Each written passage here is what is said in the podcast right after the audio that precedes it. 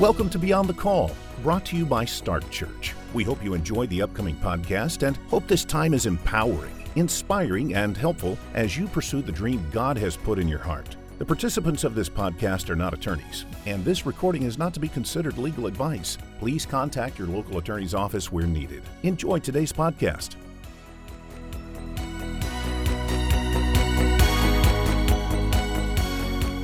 Welcome to Beyond the Call, the podcast in which we talk about topics that help churches and ministries protect what God has called them to lead. I'm Marielle, and on today's episode, we will be talking about the major tax deadlines for churches and ministries with Alyssa Klingberg, Keep Right Specialist and Tax Liaison at Stark Church. Alyssa, thank you so much for joining me on the podcast today. Yeah, thank you for having me. So as we step into the new year, it's time to prepare for tax season. While this can be an overwhelming time of year for pastors and ministry leaders everywhere, it really doesn't have to be. So to help you approach tax season with confidence, we have created a 2021 tax calendar specifically for churches and ministries. We hope and pray this helps you and your ministry with all of the endeavors that you're hoping to accomplish in 2021. So on today's podcast, you'll learn important deadlines for forms and taxes and how you can get your free copy of the 2021 tax calendar. So Alyssa, will you take a couple of moments and walk us through the important first quarter tax deadlines and dates for 2021? Yeah, sure. So just to get started, one of the first important things to mention is a lot of churches and ministries prefer to hold their annual board meeting before January 1st. A couple of things that they like to cover, and that is designating the minister's housing allowance, election of directors and officers, any ratifications of prior acts, and financial reports. If you don't know what the agenda should be or what to cover in the annual meeting, we provide a service that we can prepare annual meeting minutes for you. We have a couple of specialists that actually can prepare that for you and answer any questions you may have about that. So they'll prepare the minutes for you, answer those questions, and all you have to do is gather your board members together and approve each item listed. As I mentioned before, a lot of churches and ministries prefer to hold their annual board meeting before January 1st. And one of the reasons being is adding up qualifying housing allowance expenses for their pastors or ministers. And one of the main reasons being is that housing allowance is not retroactive in nature. So being able to actually claim it for a full fiscal year is pretty important. Another reason being is giving enough time for that pastor or minister to be able to find out what their actual housing allowance estimate is. So you're not just actually taking just any old number and adding it up. You're actually trying to figure out what the lesser of one of these three might be: your actual expenses, your estimated expenses, and your fair market rental value of whatever property you may be using. So you're actually going to add up all three of these, and you're going to take whatever the lesser of the three may be. And you can actually look up this on publication 517 with the IRS and look at what they detail on this. So those are pretty important, and actually being able to claim that for a full fiscal year can be pretty important for many pastors and ministers. So being able to do that at the beginning of the year can be really good to start out your year with. Yeah, thanks for sharing, Alyssa. That's a major benefit for pastors and ministers, that they want to have all the information they need to be able to take full advantage of what is available to them. So, if you're listening and you have any questions about your housing allowance, please give us a call or head to startchurch.com. We are more than happy to help you. So Alyssa, what's next on the list of how pastors and ministers should prepare for tax season? What's the next date? Yeah. So one thing is, if a minister doesn't have a voluntary withholding agreement with the ordaining body that they're with, or that might mean that the administrator is submitting their taxes owed directly with the IRS, or maybe they have it set up with a payroll service. It's not necessary that they actually do that as a minister, but maybe they have that voluntary withholding agreement and they have it set up either way. They actually would have to have their taxes owed for that fourth quarter owed by January 14th. So that being that either the minister pay it, that administrator in-house, or that payroll service that they use, that needs to be submitted before January 14th to the IRS.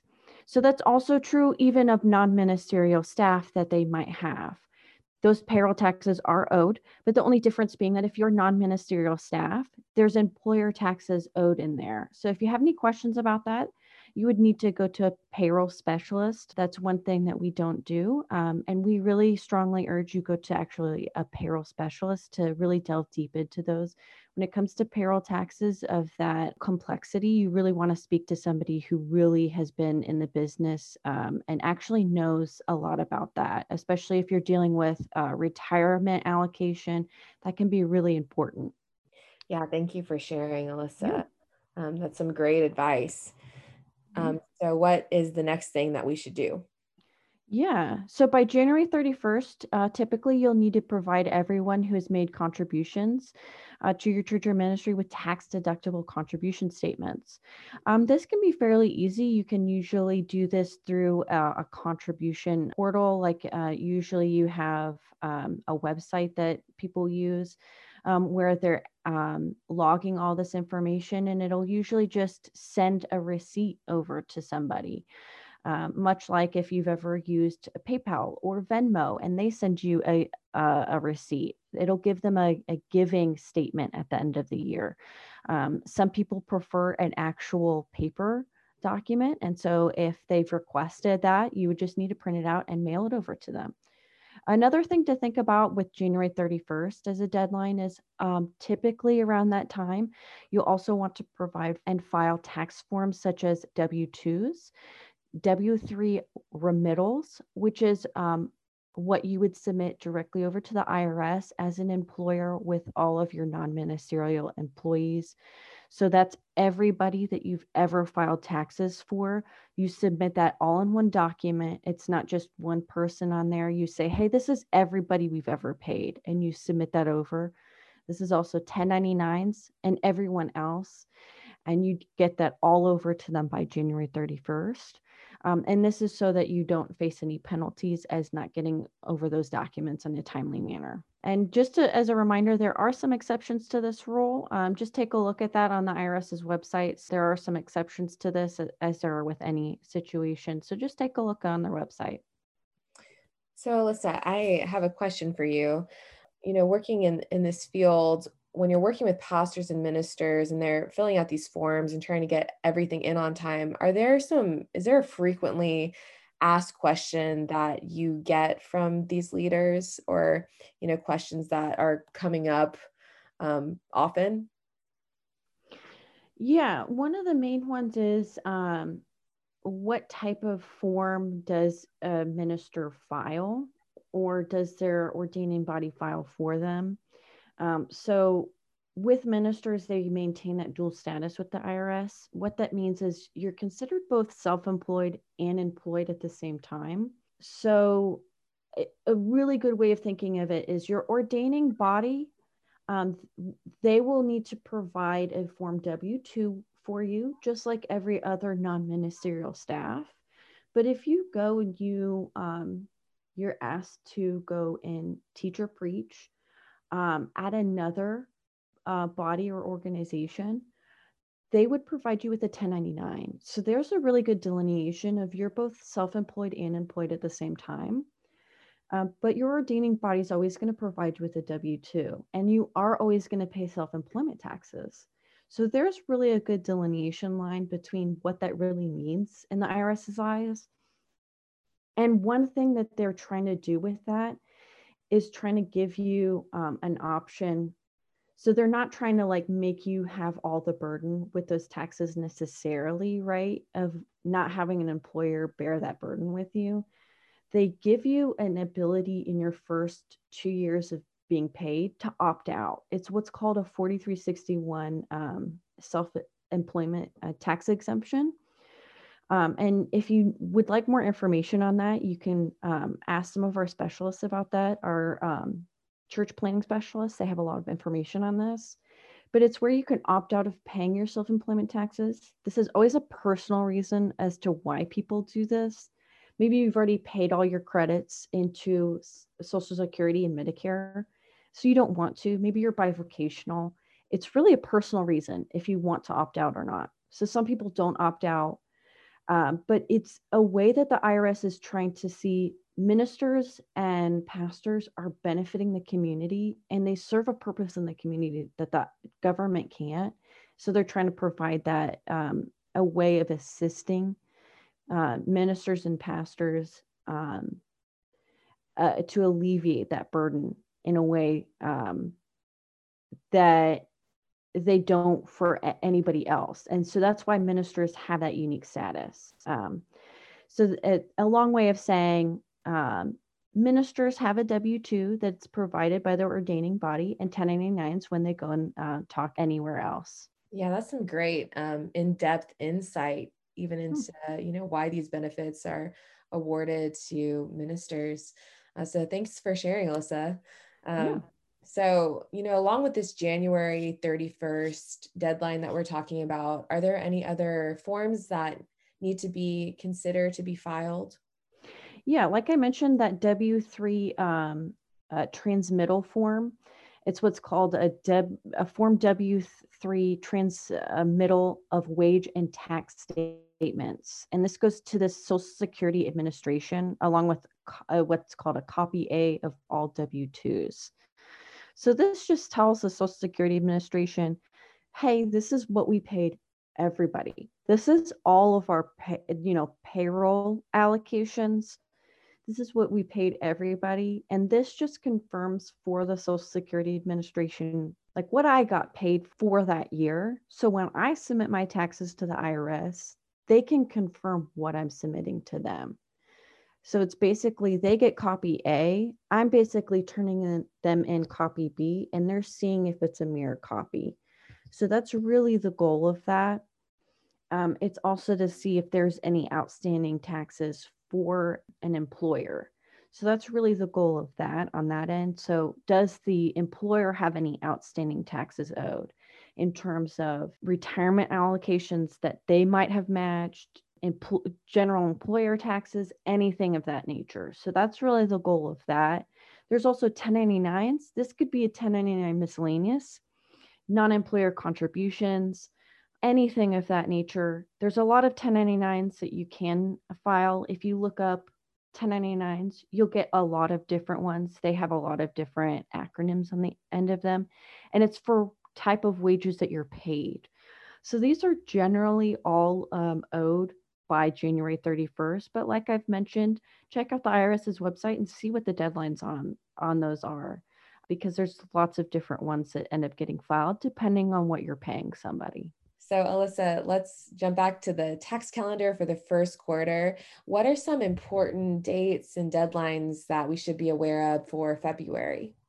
Yeah, great question. So I mentioned that for W-2s, you have that W-3 transmittal form that logs all of the W-2s of who you filed, right?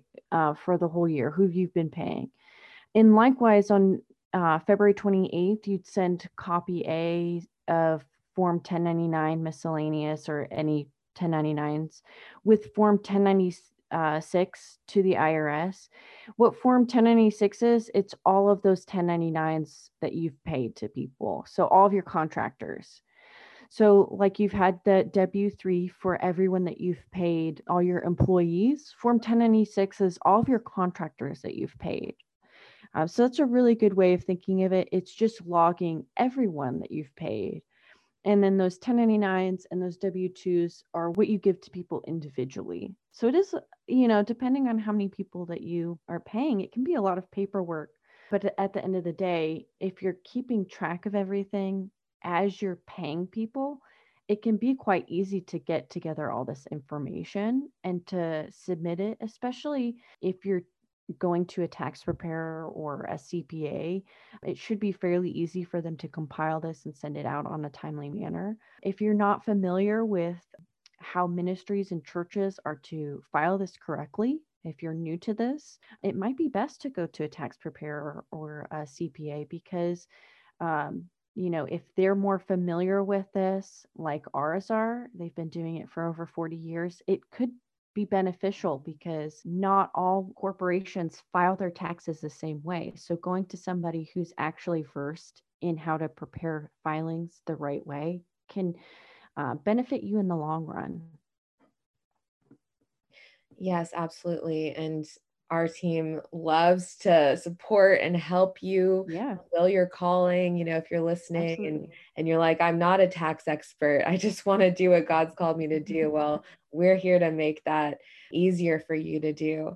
So any way we can help you, it is our honor to serve you, your church, or your ministry.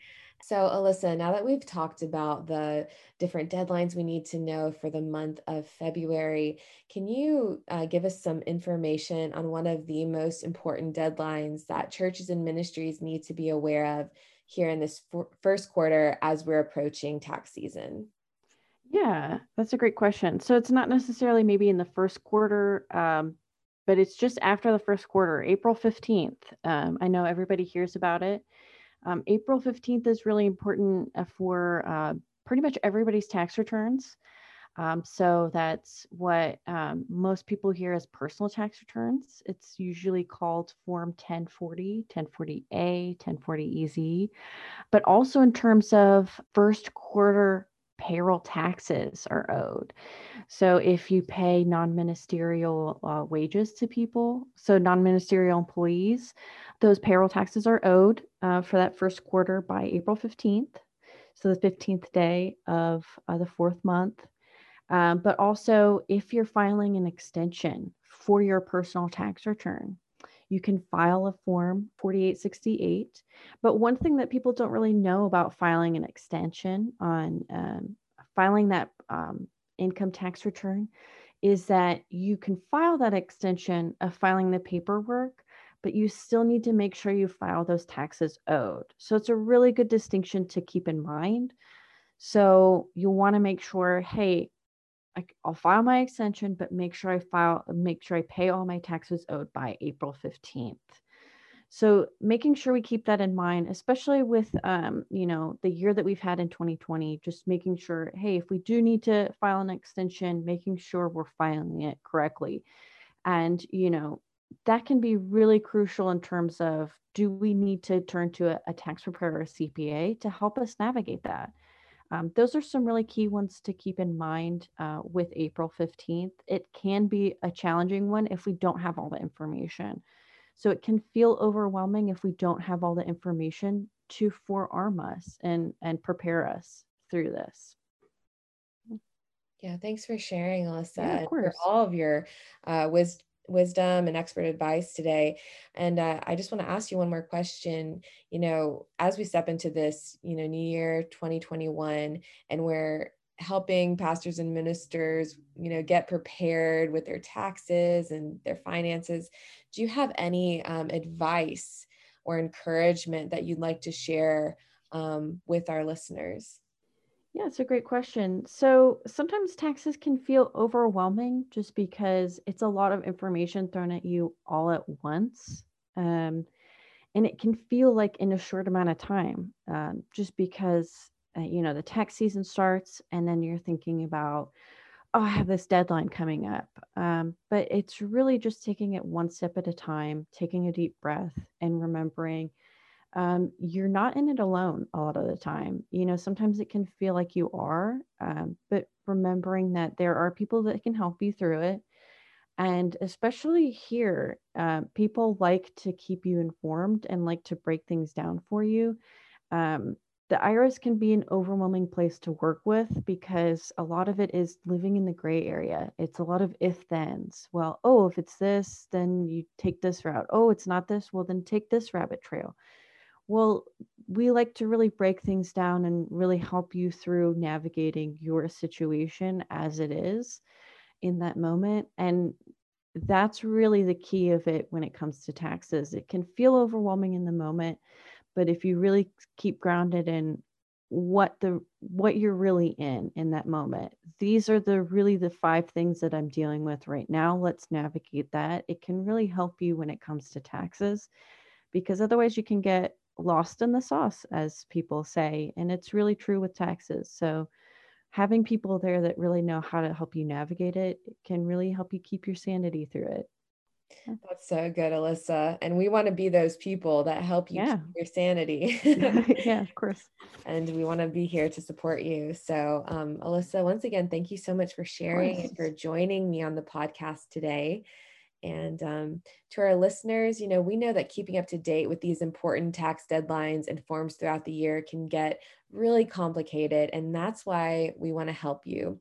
So we created a full year calendar of all the tax dates for churches and ministries. And we want to offer that to you as a gift. So give us a call at 888-979-2524. Or head on over to startchurch.com and ask one of our team members for your copy of the 2021 tax calendar. This is going to be such a huge blessing to your ministry, and we're so glad to be able to provide that to you. And we want to let you know that we're here to take the burden of handling your taxes so that you can focus on what God has called you to do. So we offer many services to help with taxes and annual filings to the IRS, so you don't have to worry if you're doing it right. So like I said, head on over to startchurch.com to learn more about our tax services and how we can help you make the most of your tax benefits. And as always, thank you to our listeners for tuning in to Be on the Call, and we look forward to you joining us again for next week's episode. Thank you for listening to Be on the Call, brought to you by Stark Church. If you have any questions about what you've heard today, please give us a call at 844-641-5718 or visit our website at startchurch.com. We hope you'll join us for the next episode of Stark Church Beyond the Call. Stark Church has helped thousands of churches and ministries protect what God has given them to lead. Check out our website at startchurch.com or feel free to call at 844-641-5718. We would be honored to serve you.